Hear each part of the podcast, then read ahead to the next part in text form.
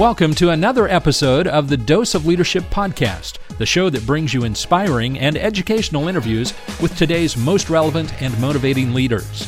Each episode is dedicated to highlight real life leadership and influence experts who dedicate their lives to the pursuit of the truth, common sense, and courageous leadership. And now, here's your host, Richard Rierson. Hey, hey, welcome to Dose of Leadership. So happy you're tuning in. Hope you're faring well during this crazy time really excited for you to listen to this conversation today I had with CEO Michael Sugar. Michael Sugar is an American film and television producer. He's a CEO and principal at his company called Sugar 23. He's best known for producing and winning an Academy Award for Best Picture as the producer for Spotlight, a movie in 2015 about the uh, true story from the Boston Globe, kind of uncovering the story of the uh, Catholic uh, priest scandal. Had Mark Ruffalo, Michael Keaton, Rachel McAdams in it. Great movie. He's also known for producing, uh, being an executive producer and producing some great series on Netflix, which I'm a huge fan of. The OA, which my kids absolutely love, got me to watch, and I'm a big fan of as well. Maniac, which was a great one too, that had Emma Stone and Jonah Hill in it. 13 Reasons Why was just a smash success. He was behind that as well. And I really enjoyed talking with him. You know, we spent a lot of time talking about uh, not only his background, but his kind of what made him up as, as a leader. And it was interesting getting his perspective from the entertainment industry, someone from Hollywood, someone that's always wanted to make movies his entire life, tell great stories. And we talked about a theme that we that that is prevalent on this show is tenacity.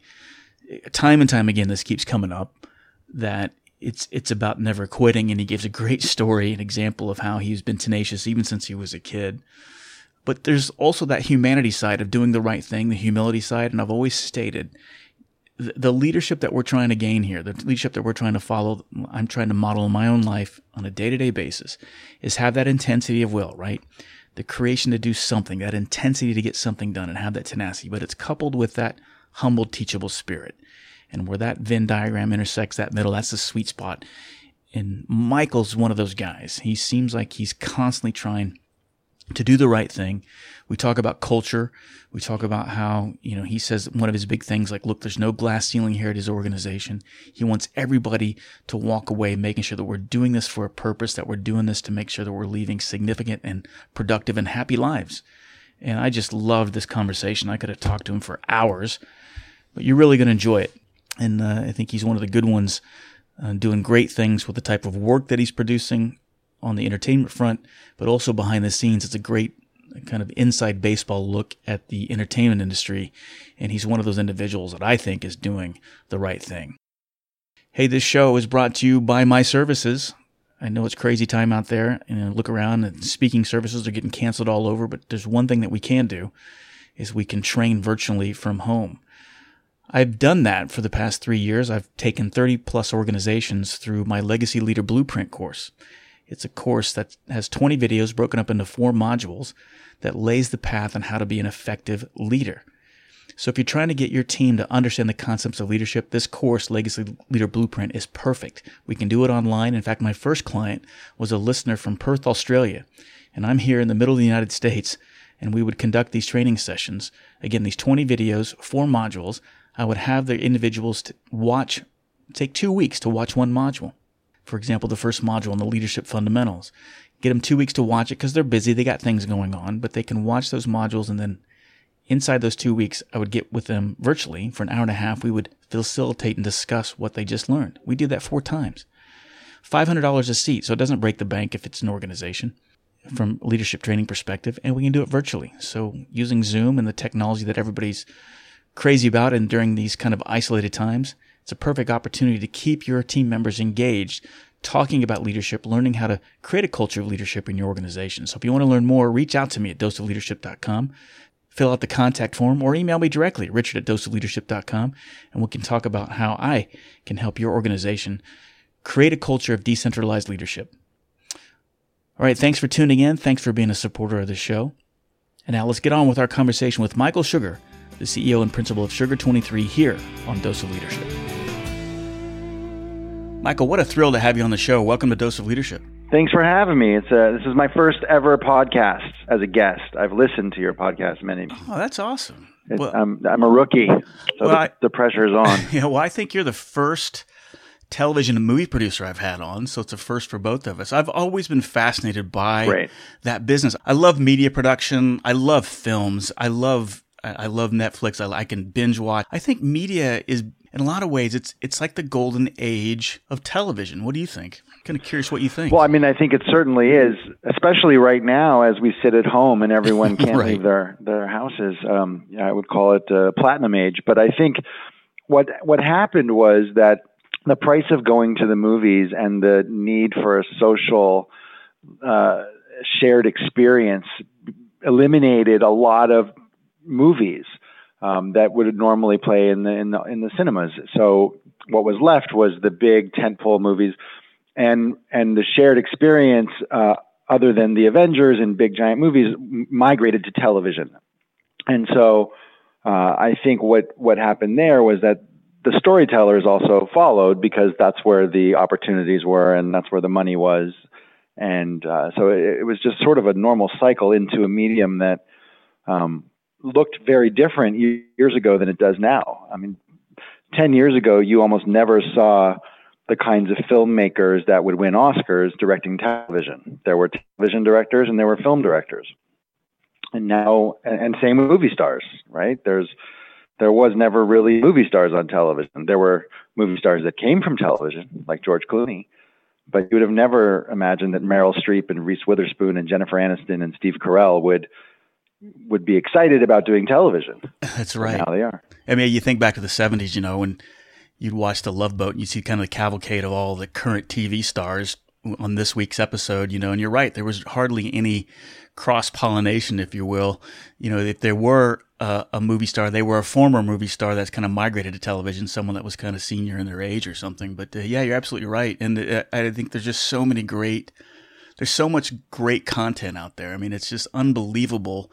It's almost overwhelming to even try to choose. You know, I mean, I, I sit there finding myself scrolling yeah, more than I do trouble. actually. Yeah, it's that's the challenge, I guess. But how does I'm curious, how do you get started in that? I mean, that's what's so interesting to me. What was your kind of um, take me a little bit to, back to your background when you were a kid in high school, college?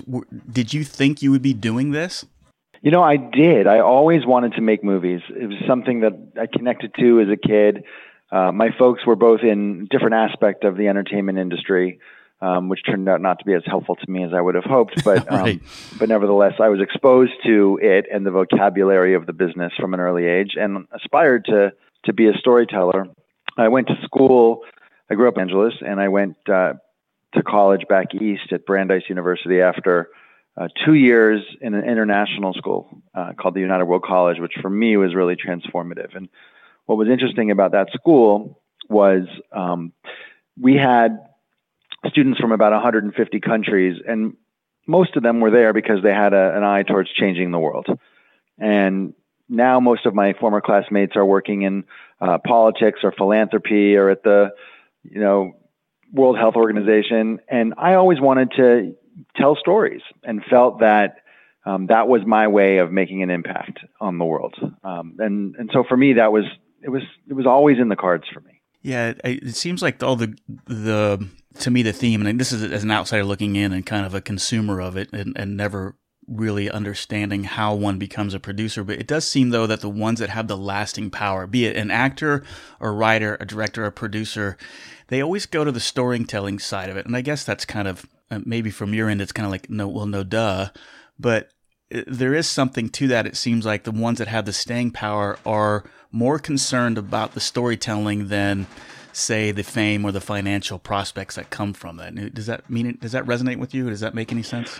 I mean, look, I, I think people that are self-aware are very quick to say they're not driven by the business, um, and I think there's a part of it that's true. I think a lot of us uh, want to make a living and a good living doing it. Uh, sure. Uh, but the thing that's challenging about the entertainment business is, unlike most businesses, that I can think of, there's no proportionate relationship between hard work and success. Uh, you can be, you can, and that's also because there's no particular lane or strategy to succeed within the entertainment business, at least on the creative side. Um, there's no there's no rule book. There's no promotions into being a producer. You you just have to uh, there or there's no specific path, I should say, into that. Um, so I think while people are are not entirely driven by money, and that's a good thing, I think that the the the the more that people spend time in the entertainment industry and the more successful they become, the more they also become aware that there's easier ways to make a living. right. Um, and and so you really have to love storytelling and you have to love connecting with people to some degree. And of course, storytelling is, you know, such a basic human thing. I mean, I have a three year old and we read him stories every day and we have since, you know, he was uh, three months old, maybe younger. And we all love stories. And so for us, and I think politics is storytelling, and I think finance is storytelling. I mean, yeah. at the end of the day, it's just a different kind of story. Yeah, it raises. I was just thinking about that when you your answer there. That I mean, I guess that's why it's so maybe it's so fascinating just for the general public, and I never really thought of it this way because it is such a brutal. It is such a brutal profession. To your point, there's no template like if someone entered. I mean, it, life is unpredictable in so many fronts, but you're right. If I go in and get a business degree and go to a corporation, there is kind of a predictable, quasi predictable path. In the entertainment industry, you're right. It is so brutal.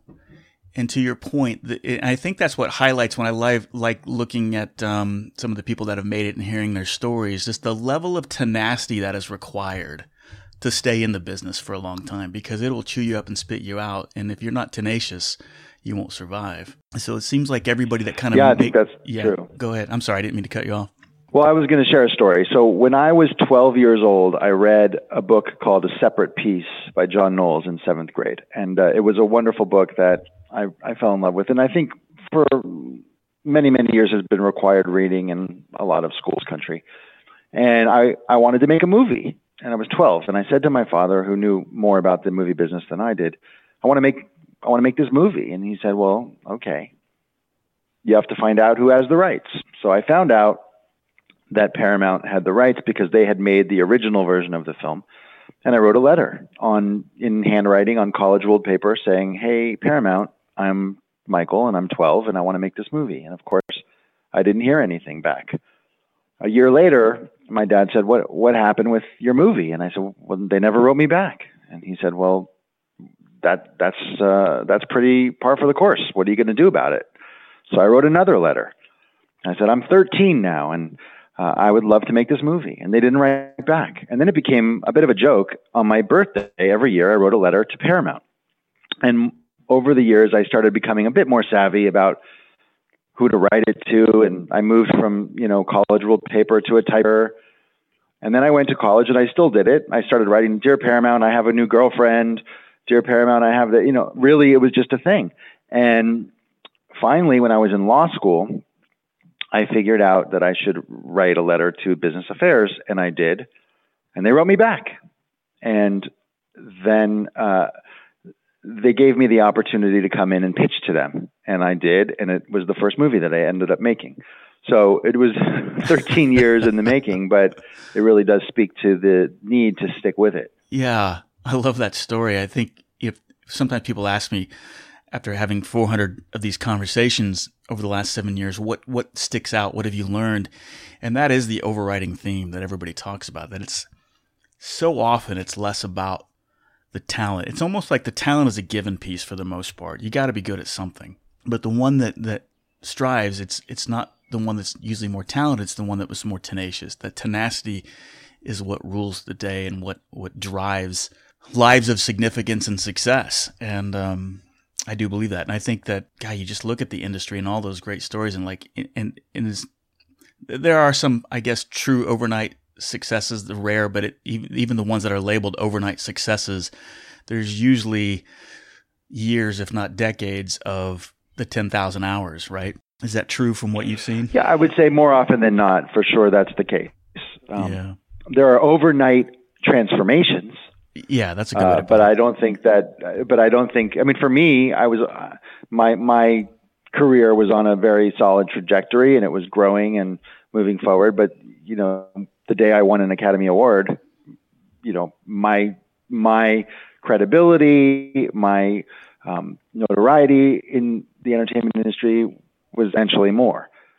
So overnight, I was in a different position. But but there were other markers along the way that gave me those spikes. I sort of look at it like the stock market, right? You, you, are going to get beaten down. You're going to have up days, down days. Some days are going to be really bad. Some days are going to be really good. But every year, if you just keep at it, you're going to be ahead. Yeah. Hopefully. Now I'm looking at it today, and you know who knows. But yeah, who knows? But what's so so? Tell me a little bit about your mindset then, because obviously you've had this kind of ingrained in you. That example you gave with your story with your father, what a great example. Okay, now what are you going to do, right? So he knew what he was trying to teach you. So tell me a little bit about your influencers, your mentors, and maybe even some of your personal habits, uh, and, and, even kind of that describes your mindset. And what is your mindset, I guess, on a daily day basis? I think that. Well, that's a lot of questions. I know. I, uh, that was a mouthful. You're there. good at your job. um, let's break it down. So I think the the, the mentors.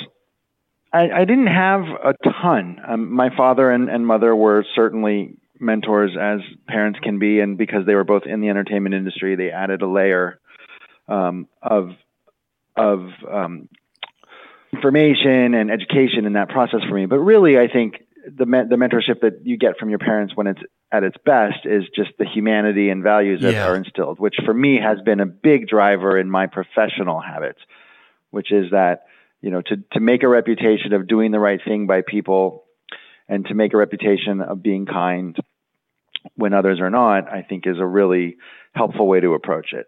Um, I, I, remember it was a, it was a moment like 15 years ago. I was in Las Vegas playing poker, and this was when everybody was playing poker.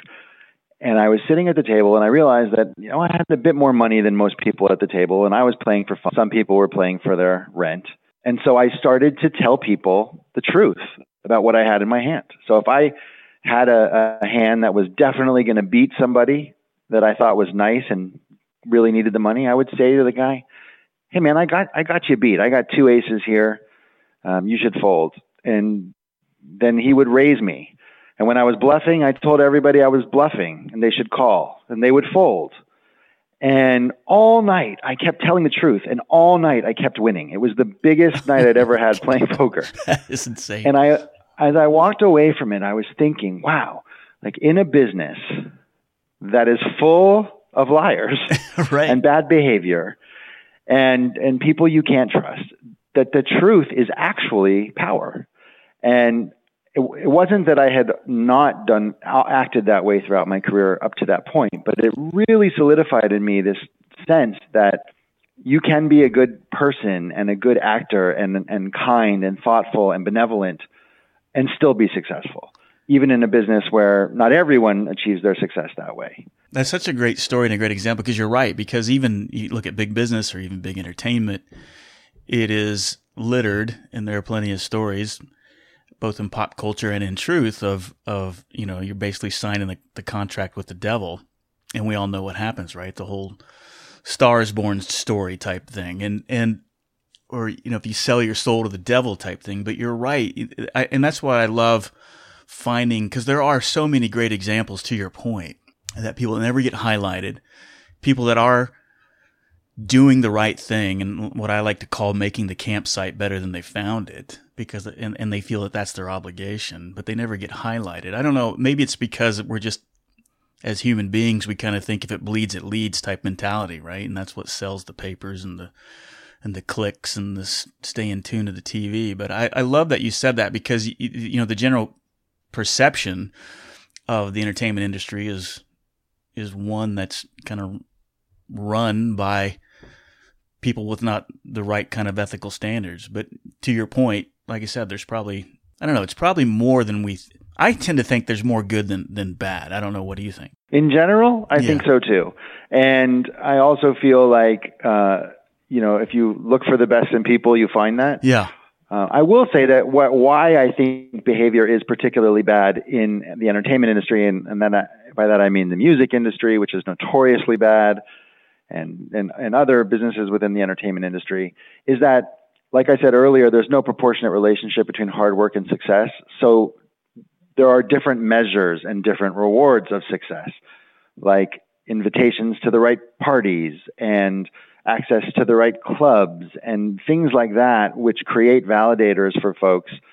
And it brings out some bad behavior because it's not necessarily connected to the work.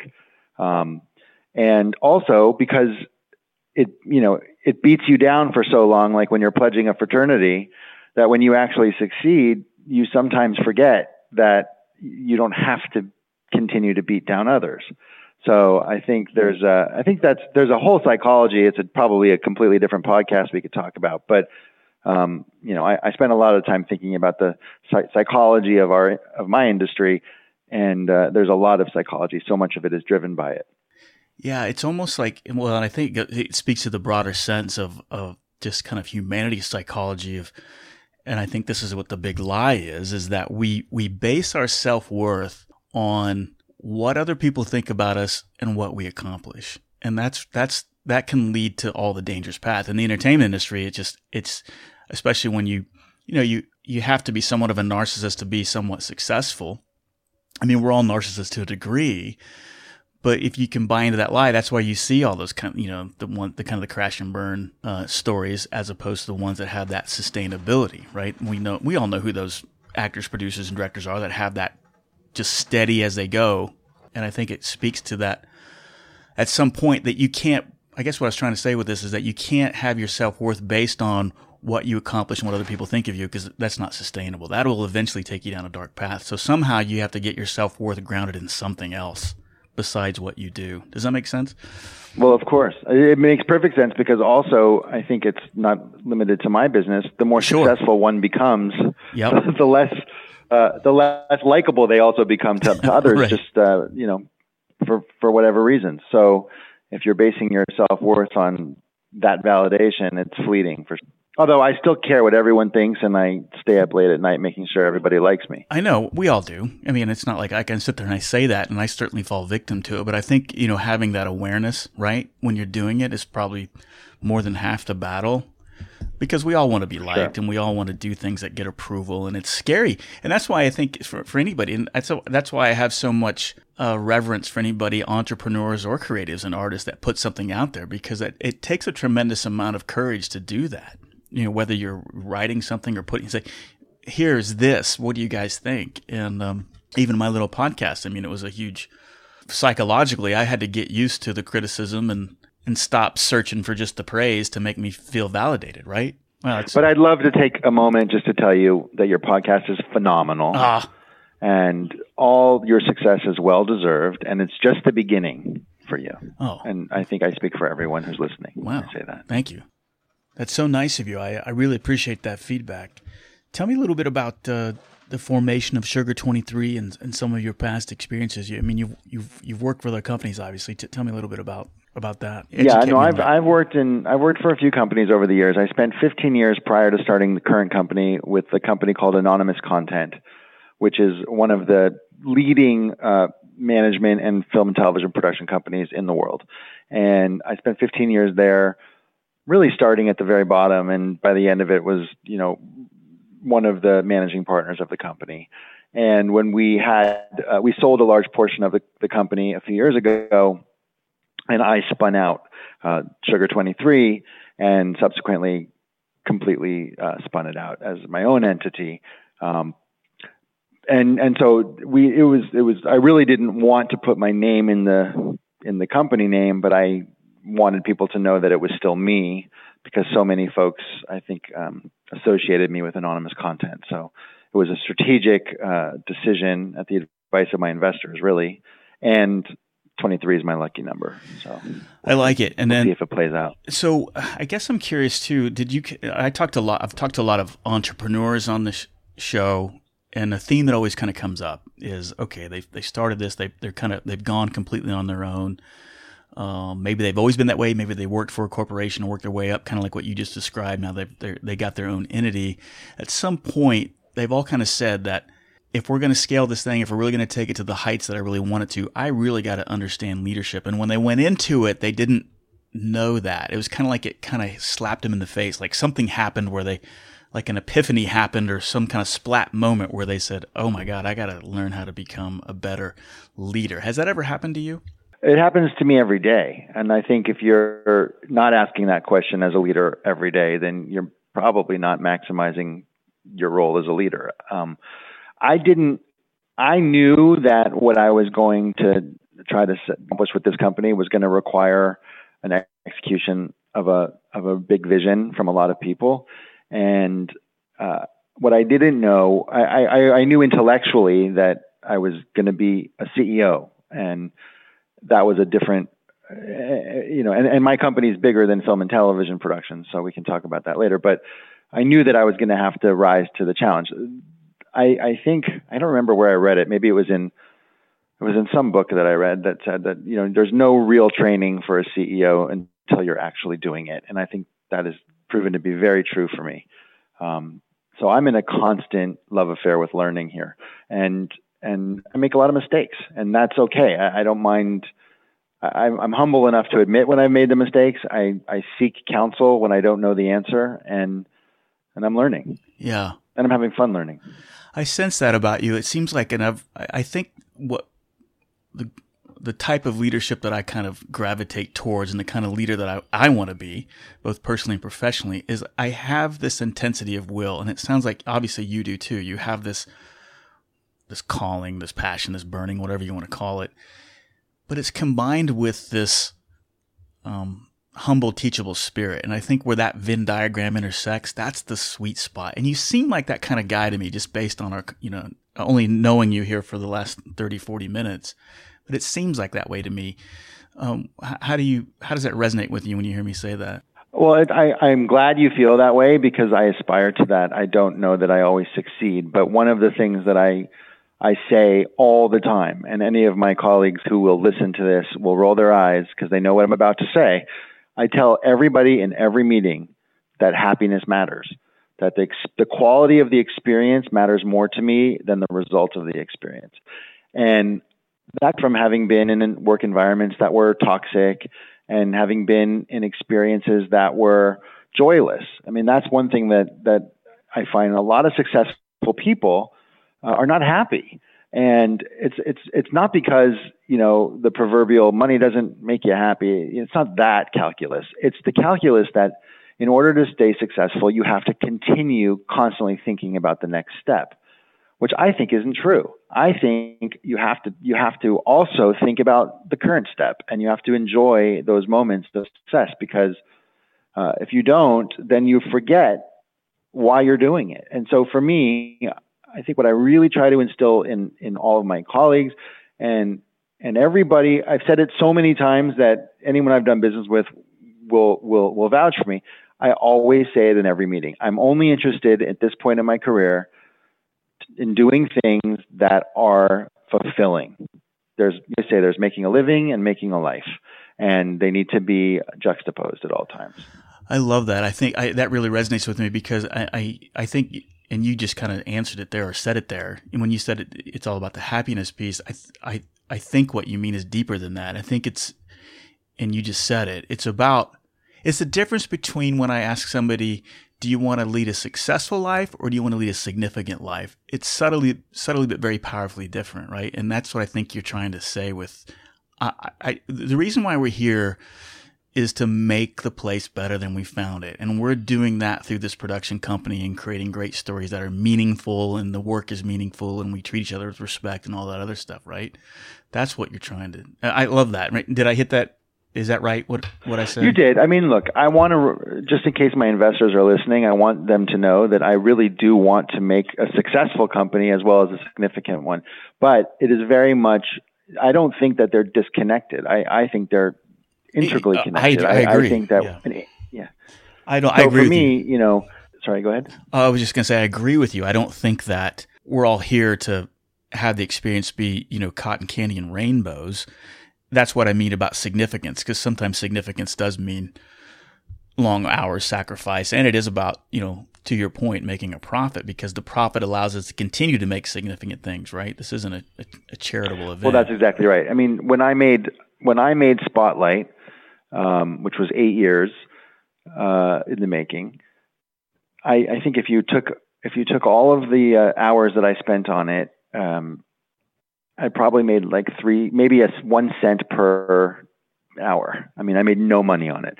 Um, obviously, it produced success for for me and for my company because we won the Academy Award, and it was significant uh, from an entertainment business standpoint.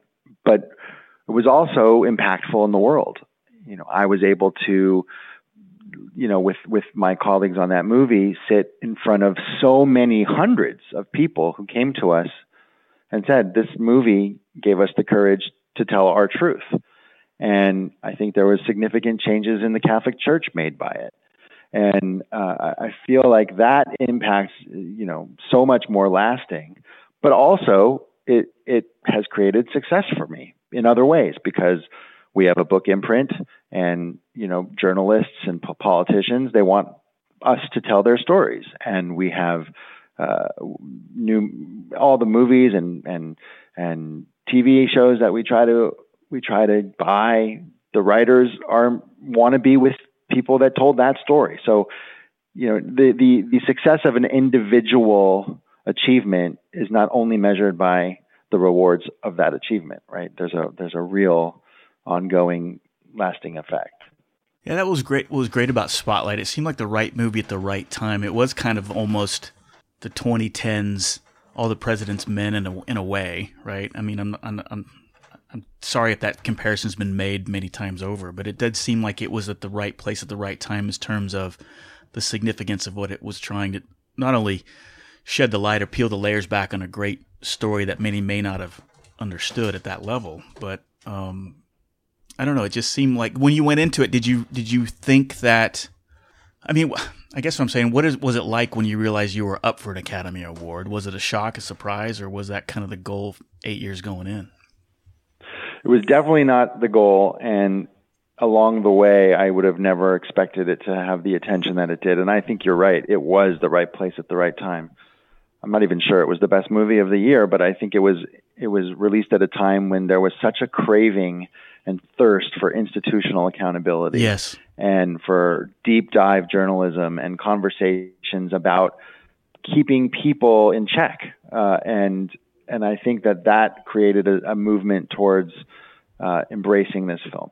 And then what happened was, you know, I, I never thought it was going to be in contention. When it was in contention, I never thought we would win. And then people started anointing us as the winner uh, for a long time, and then you start thinking about it. And you know, anyone who says, "Ah, it's an honor just to be nominated," uh, are, are they lying to you? I mean, it is an honor, but it's not all they want. And um, and when you when you get really close to it, it it actually became pressure. It became something very different. Um, it was it was emotional and heavy and and challenging and exhausting and um, but it was obviously life changing and and so wonderful. And and really, it was great because it put the movie on a more global scale, which enabled more survivors of abuse to you know be heard and found and protected. So yeah, uh, win win for everybody. Absolutely. What kind of culture? We we touched on a little bit. What kind of culture? Uh, you, you, said you want everybody kind of have this, make sure that we're here, you know, um, striving towards success, happiness, significance, whatever you want to call it. The culture, you're being very intentional about that culture. So, at what point? I mean, you seem like it, that is very important to you to be intentional about creating a workplace that is a great place to come to. You know, I mean, we've all woke up and yeah. stared at the ceiling, going, "I don't want to go to work today because of that place is so bad." But uh, what is it for you? I, I think it's very it's a fool's errand for a CEO to think that he or she can create a culture because by definition, a culture is not created by one person, it's created by a population. And so, what I try to do is create the starting point and the end point, which is you come to work happy and you leave work happy. In between, I, I seek guidance from the people that inform the culture. And so, what I think the consensus usually is is we want to be heard, we want to be respected, we want to be unlimited. And so I strive to try to create for my team as much runway as possible to do what makes them happy and, and, and passionate while still doing the task that they're you know hired to do. And i think most people do their task better when they feel like it's not just a task. Yeah. So I, I, when we moved into our new corporate headquarters i put in every on every desk uh, i just wrote a note uh, to everybody and I just wrote there is no glass ceiling here, and I just wanted. And most of my it's nice. Most of my colleagues have that note somewhere, either still on their desk or on their wall, and and that that makes me so happy when I see it when I walk into someone's office because I, that is why people are excited. And I think anybody who's listening would know that going to an environment to work which isn't joyful in some way and isn't fulfilling and full of respect is a terrible way to spend your day. And I just don't want anyone I don't want anyone doing that under my roof. Is that your primary job you think as a CEO? It is to be that kind of communicator of this kind of vision that some might even think impossible. Do you think that is your primary job? No, my primary job is to run a profitable business, right? So, so I, I would love to be idealistic about it. Um, I think my primary uh, expenditure of time is is that, but my primary job is to run a business that will succeed. Because if I can't do that, then all the people can't be paid, and it doesn't matter what culture I've created.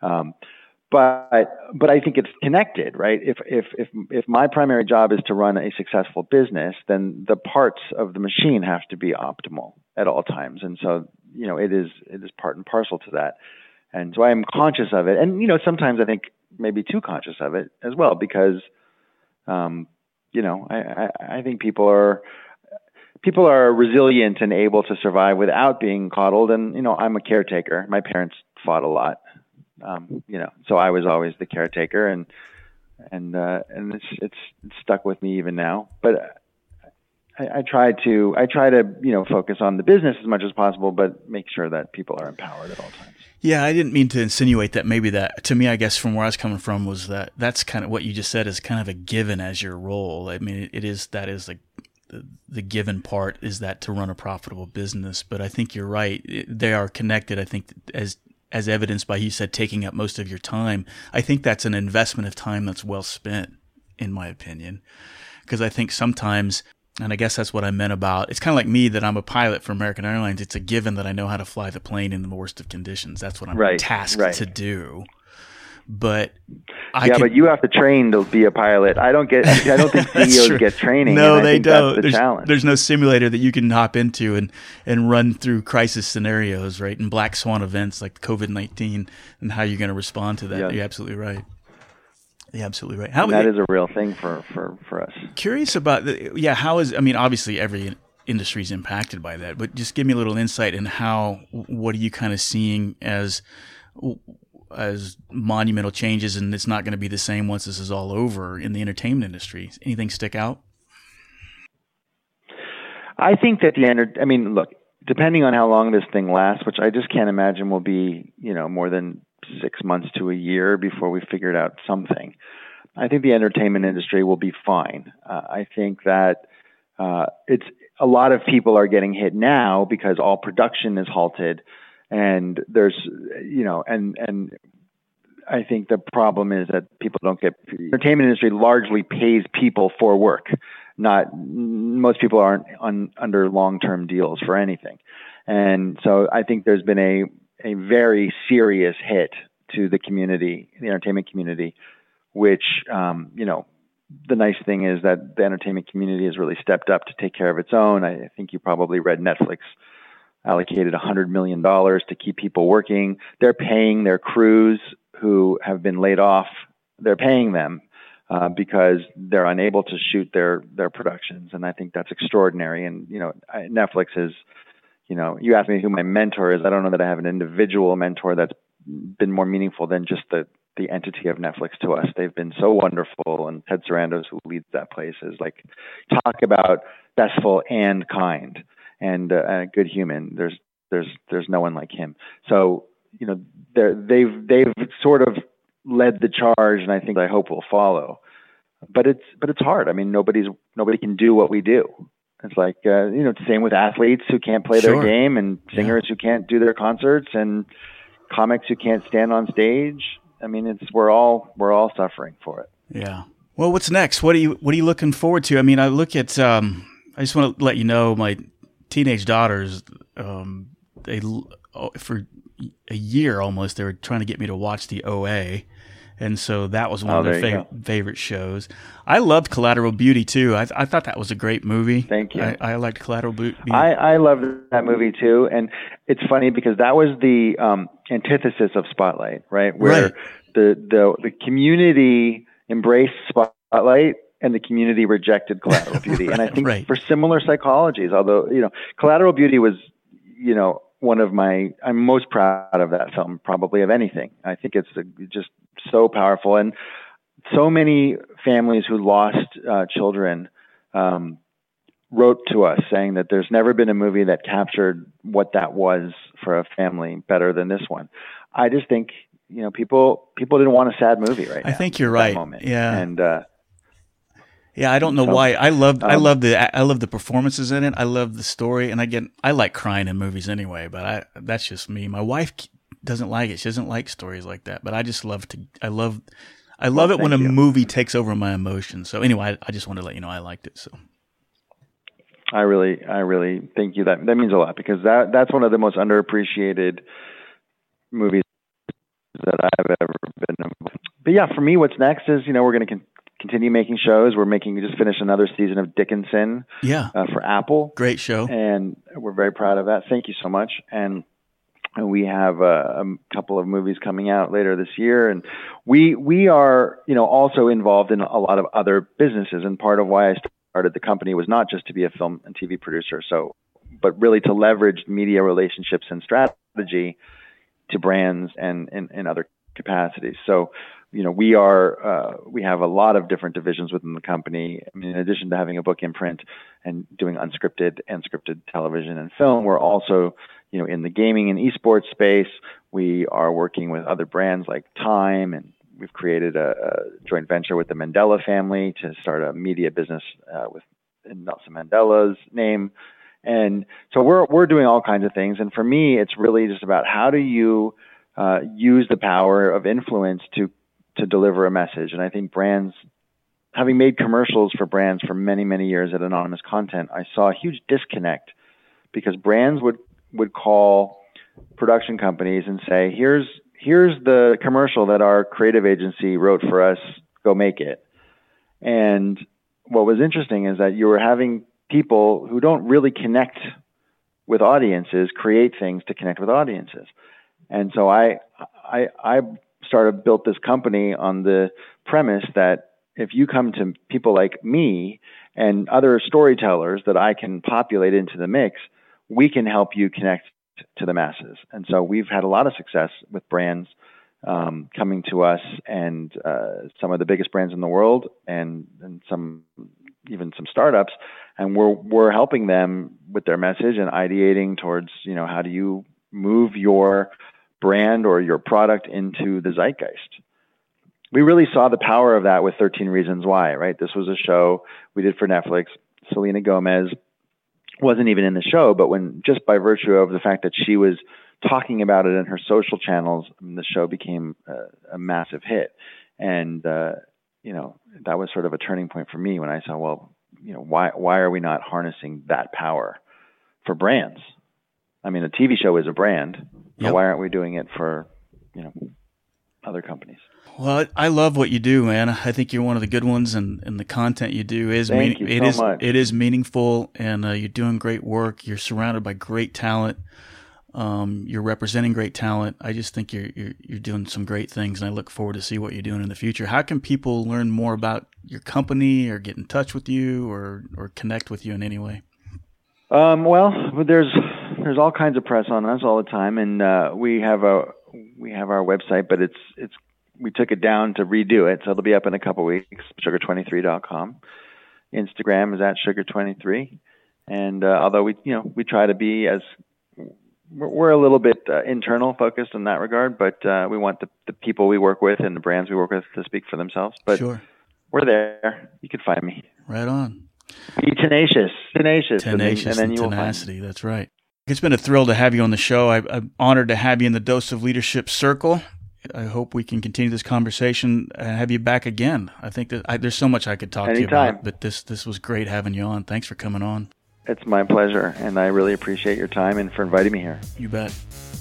That was such a fun conversation for me. I really do appreciate Michael coming on the show, and I hope to keep him keep in touch with him and learn more from him. And I just think he's one of the great ones out there, learning about the tenacity the no glass ceiling piece, you know, making sure that everybody leads a significant, productive life, the intentionality behind it, the humility that he has, but he has a level of intensity about it, the type of leaders that we all should be, intense, but coupled with a humble, teachable spirit, and that's the type of leadership that's so needed, especially right now. Hey, do me a favor, your call to action, if you really like what you hear in a dose of leadership, reach out to somebody, tell a friend, a family member, a coworker, somebody, let them know about this show. It's through your word of mouth efforts that this show continues to grow, and I really do appreciate it. And if you haven't done so, please take the time to subscribe, rate a review, write a review on Apple Podcast or Stitcher. That helps me as well. Thanks for being a supporter of the show, and until next time, make it a great one.